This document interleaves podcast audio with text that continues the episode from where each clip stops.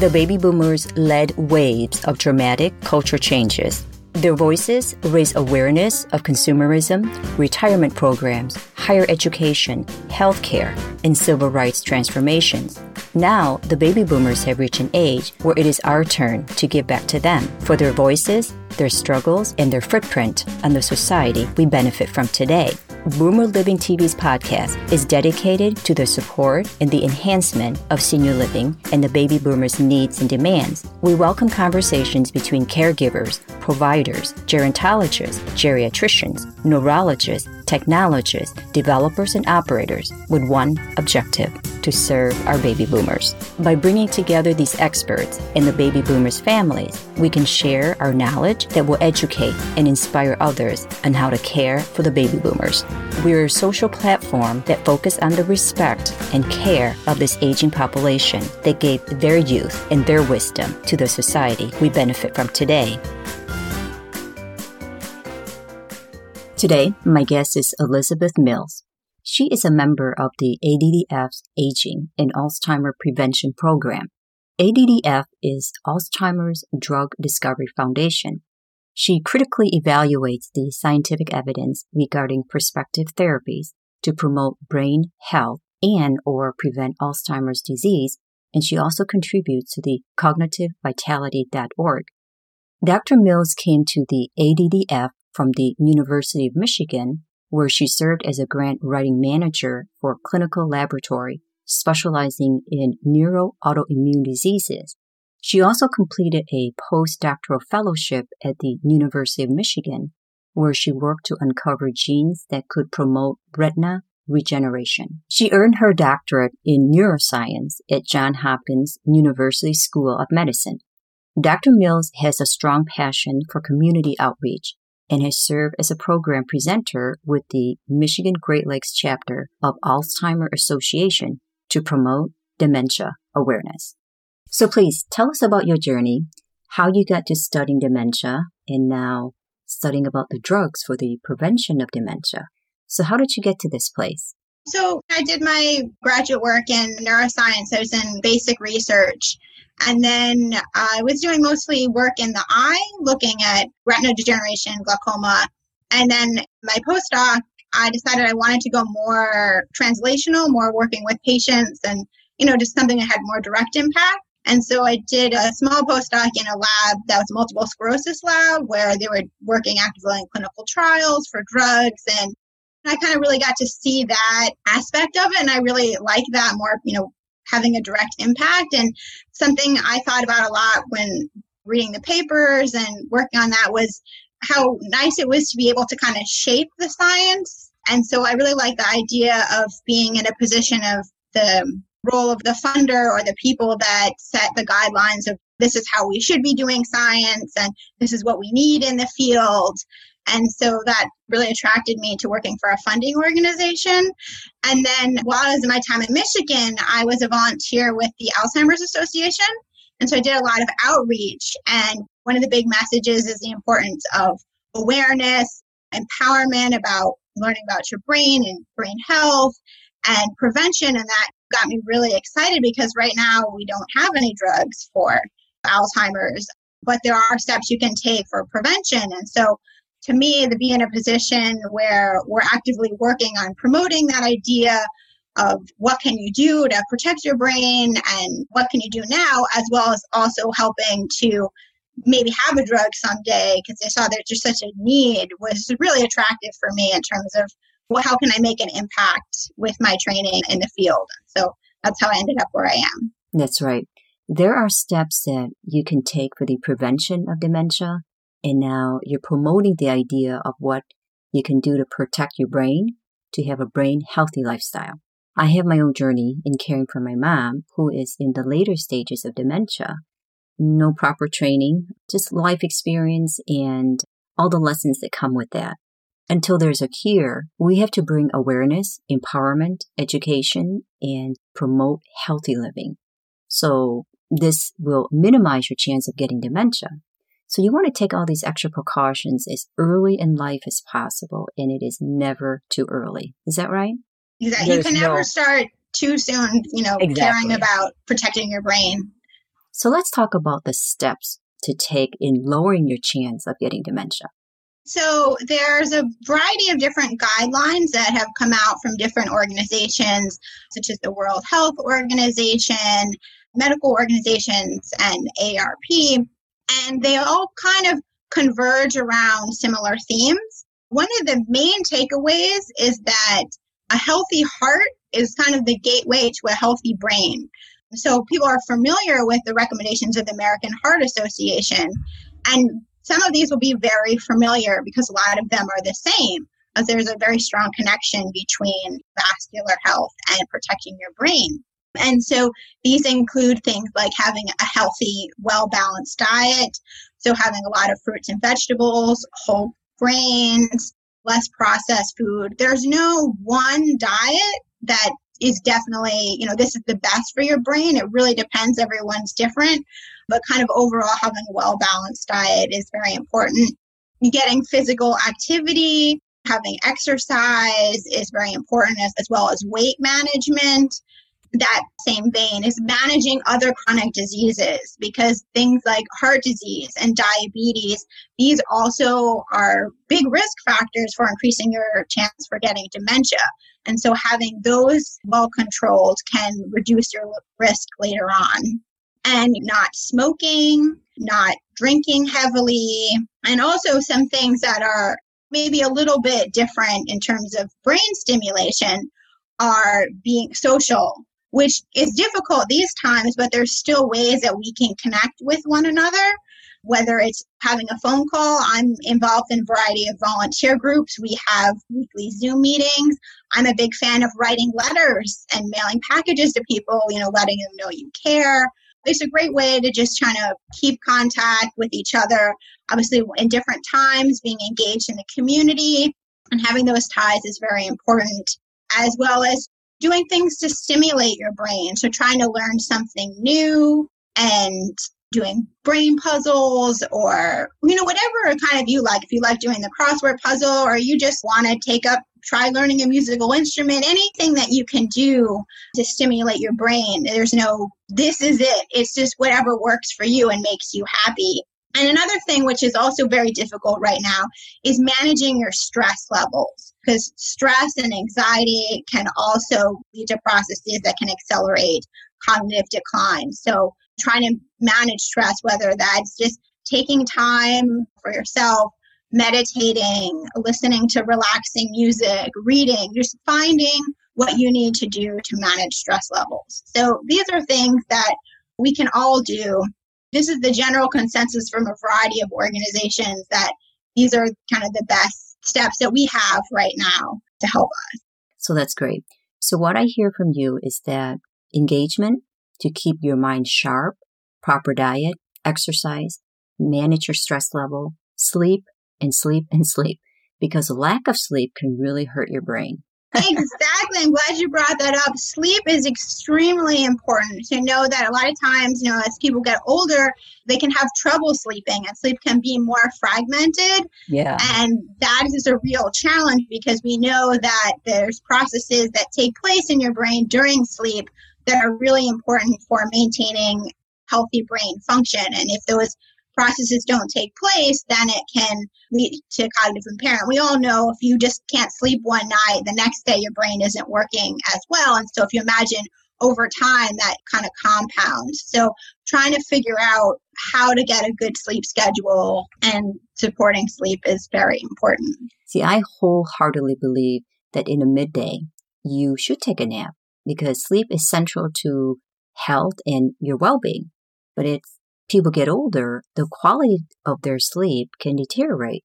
So we shouldn't feel guilty or think that we're lazy for taking a nap.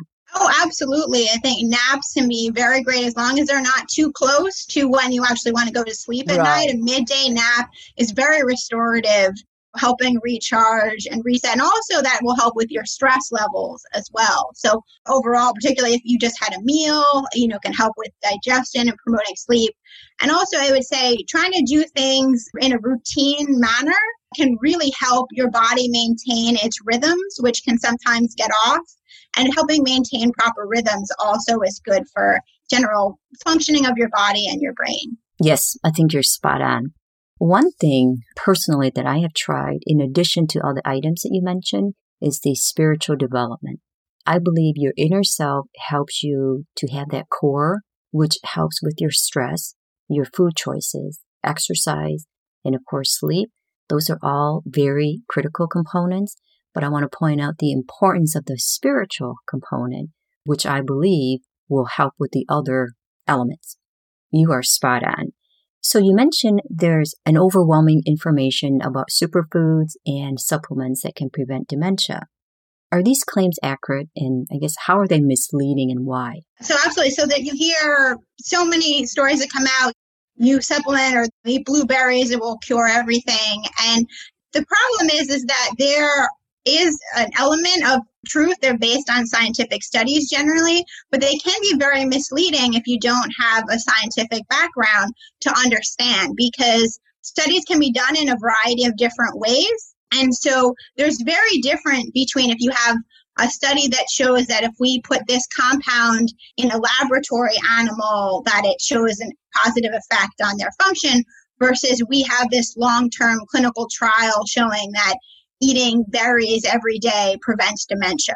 So those are very different levels of evidence. And so one case you wouldn't put a lot of weight on it. In the other case, you would say that's a very strong amount of evidence. But from a general article, they usually don't provide that information.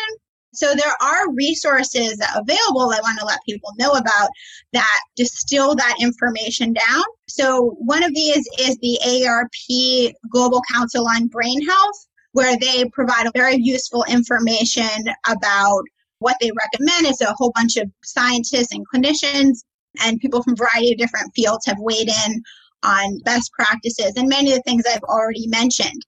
The World Health Organization has information, and uh, Us Against Alzheimer's also has a Be Brain Powerful campaign where they provide a lot of practical advice and have seminars and webinars about information to protect your brain. I want to kind of focus on something that I'm involved in my organization, which is called cognitivevitality.org. And we have several neuroscientists on staff.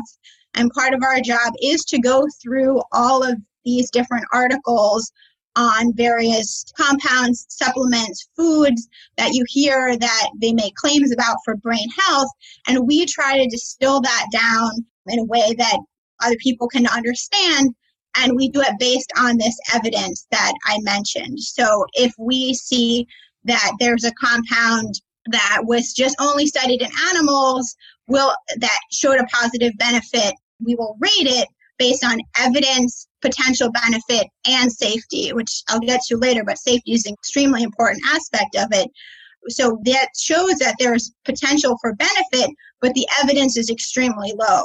So you might be wary about taking something with such little evidence. Whereas if we have something, say, green tea, which there's thousands of years of evidence where people have been taking it, then we can say that there's a lot more evidence to support that. The best, of course, is a clinical trial, but in many cases that's not available. There hasn't been tested. So, you know, we basically try to rate. And so you can see if it has a lot of evidence and a potential benefit and it's safe, then that may be something that you might consider. We do not recommend anything. It's just providing information in a way that you can understand. We also have some blog posts that also kind of touch on some of the recent articles that come out to try to understand what they mean for your brain health. Sure. But basically, sure. this so, is just you know a free resource so people can understand what they're seeing in these claims. And when getting back to safety, uh, something that you may say, well, there's some potential benefit, but there's not that much evidence. What's the harm in taking it? And actually, there could be a lot of harm in taking things that, we, particularly if we have very little evidence about them, because the way a drug or a supplement will work in a person may be very different from how it works in an animal or in cells in a laboratory. And so you don't want to have some type of adverse reaction.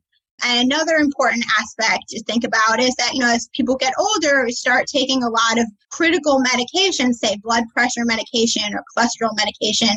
And these drugs also can interact with other things. So you may Absolutely. be taking a supplement that on its own could be safe for a healthy person. But now, if you're also taking some other medication, you could have an interaction between that supplement and that medication.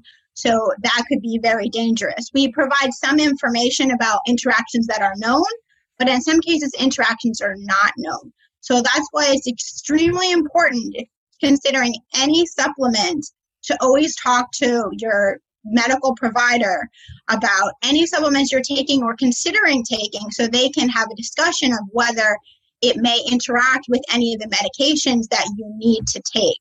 Some people have some type of nutritional deficiencies, and so we know that vitamin D or vitamin B deficiencies can impair cognitive function. And so if someone maybe their brain's not working as well and they go to the doctor and learn that it's because these nutritional deficiencies in which case it may be necessary for them to take the supplements and some of these have shown that they can have important benefits but that doesn't mean that if you don't have the deficiencies that you should take them. There are certain things that show that in people with deficiencies taking supplements is beneficial but there's no evidence that it's beneficial if you don't have them. And again, I said there could be side effects associated with that. So it's always important to discuss this with your doctor.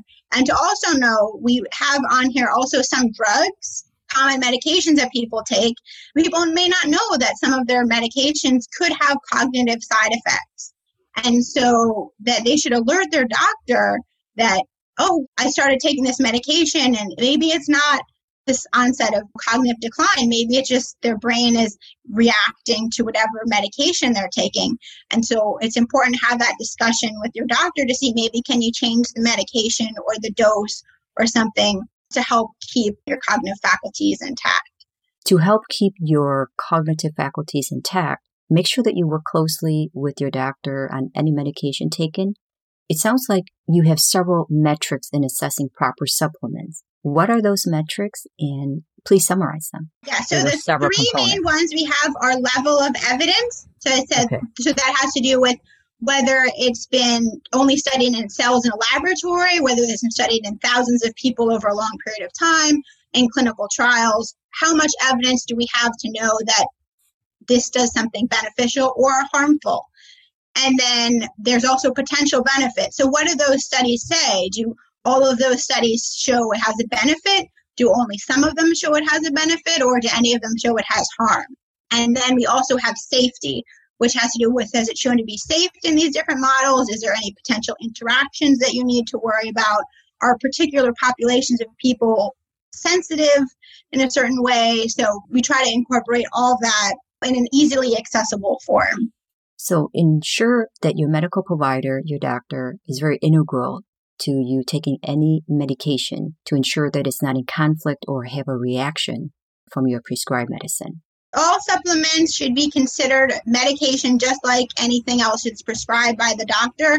And so you should always have those conversations, whether you want to take something or not, because it may say that it's safe based on the available evidence, but that doesn't necessarily mean it's safe for you. It just means in a broad scale, this is what the science says, but your particular case may be different. And your doctor could know that general advice is, can't know what's best for you personally. You're absolutely right. Your history of medication and your current prescription, its potential interaction could be very harmful. It's essential to capture all that. So share with us the polypharmacy and how certain the medication or the combination can impact the brain function. So, in addition to you may be taking a supplement on top of a particular medication, many people as they get older and take increasing amounts of different medications, and sometimes those can interact with one another. So, it's extremely important to let all of your doctors know all other medications that you may be taking. But sometimes pharmacists can detect these interactions, but they may not. And so sometimes taking two different medications together, while on their own they're fine, when they come together, they could have side effects, including cognitive side effects. And so that's really something to be aware of if you keep taking additional medications, if you want to add a new one, watch for anything. How do you feel differently? Is your brain working differently? And make sure to report that to your doctor Good. as you notice anything. That makes sense. As far as the uh, best method for prevention, that on a large scale prevention studies that involve lifestyle measures, cognitive engagement, exercise and diet, how does that overlap with the heart and brain and how do we do a better job with the cardiovascular health? Actually, the American Heart Association had a big goal starting in 2010 for 2020 to try to reduce heart disease and really trying to gain awareness for that. And I think that's still somewhat of an ongoing struggle. People really, they're getting more awareness about how to protect your heart, but we can always do better on these different metrics. So there have been large scale studies such as the finger study, and there's also the pointer study from the Alzheimer's Association, and they are really addressed at how well do these lifestyle interventions work to help prevent dementia. And the data is very promising that it does have a clinically meaningful effect that people that follow these interventions. And one thing I will point out is that, as I've brought up before, it's all about what's best for you personally.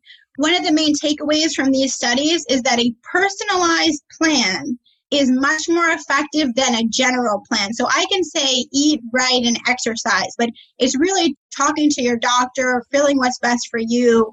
That in getting a specific plan because not everyone has the same needs or capabilities, you know, in terms of some people have allergic to certain foods and can't eat them. Some people, their mobility may be limited. So you have to just figure out exactly something that's tailored to what you can do in terms of how do you get exercise how can you increase your social network? What healthy foods can you incorporate to your diet? How can you make a shift? So I think in this case, it's really promoting an individualized plan and what works best for you and talking to your doctor and nutritionist about how can you make this work and making it a priority and say, I want to develop a plan for my brain health. How can we make this happen? So some major campaign we're also interested in that's being spearheaded by Us Against Alzheimer's is promoting conversations between patients and their doctors about how can I promote my brain health steps that I can take. So say, you know, the first step is just talking to your doctor about this is something you care about. How can you help me make this happen? So what I'm hearing is first and foremost, you have to commit to coming up with a plan. And to do that, you got to say, Hey, I'm worth it and I value my aging journey. You got to be committed and consistent because there's action items to follow that, which includes proper food choices, diet, exercise, mental stimulation, and so forth. Before coming up with this plan, you have to be aware of yourself because it's a personalized plan. And to do that, you got to know where you are in life, your strengths, and what you have issues with, let's say a particular medication, what you like or dislike to do socially. Do you know what I mean? So everybody has their specifics in calibrating their likes and dislikes. That's what I'm hearing. Exactly. Some people may say, oh, you should, you know, take up running. If you hate running, don't take up running. Find out what you like to do and works best for you because ultimately the key to this is having something that you can stick with you know, a lifelong. It may change over time, but you want something that it's not like a fad diet where you just gonna throw it away next week. You want to find something that you like that you can incorporate into your life. So think of it as a lifestyle exactly right. Yes, that is great. I'm wholeheartedly a believer. I'm in my mid 50s and I feel stronger, healthier now than I was when my kids were toddlers. I think it's very important to be aware of where you are in life you got to calibrate yourself. And it's not following what societal expectations of who you should be or what aging is for you. It's a personal goal that you have and how you want to live your life. It takes commitment because I think everything you describe, you have to have a brain healthy lifestyle first and foremost. Make healthy food choices, exercise, have engagement with family, friends, and community, and also proper sleep and reducing your stress all of which I think take a lot of commitment. And I also want to add to do that successfully, you need to have a spiritual strength and know your core and know that you're worth it. So do you have other comments or suggestions that you want to add? I mean, I think that statement you just made about that you are worth it, I think is really the most important takeaway message that you should protect your brain because you have so much important information that you learned. You have so much valuable things that you can contribute to the world as you go on through life and you want to protect that faculty. So I think be empowered because you are a powerful, wonderful person. I love that. Absolutely. Hey, I really appreciate your time. I think everything that you're saying is so important and it's so good for people to know. You can't never do enough to bring awareness. I think all of us need to use our platform to educate and inspire others to live a brain healthy lifestyle. This is something I believe everyone should know, even when you're in your 20s or 30s and not wait until you're later in life. So I think the more we empower people with this knowledge, we will see a decline in dementia. That's what I hope. Very good. So, what is the name of your website and how do people get a hold of you? So, it's cognitivevitality.org. You can access it directly or through the Alzheimer's Drug Discovery Foundation website. And it's a free resource available to everyone. I really appreciate your time to share with the listeners the steps to take in reducing the chance of dementia it is never too early to learn how to live a brain healthy lifestyle. I look forward to talking to you again. All right, sounds wonderful. Thank you so much for joining us this week on Boomer Living TV's podcast. Make sure to visit our website, boomerliving.tv, where you can subscribe to the show in iTunes, Google Play, Stitcher, and other platforms. This way, you'll never miss a show. And while you're at it, if you found value in this show, we would really appreciate a rating in iTunes or simply tell a friend about the show. That would help us tremendously.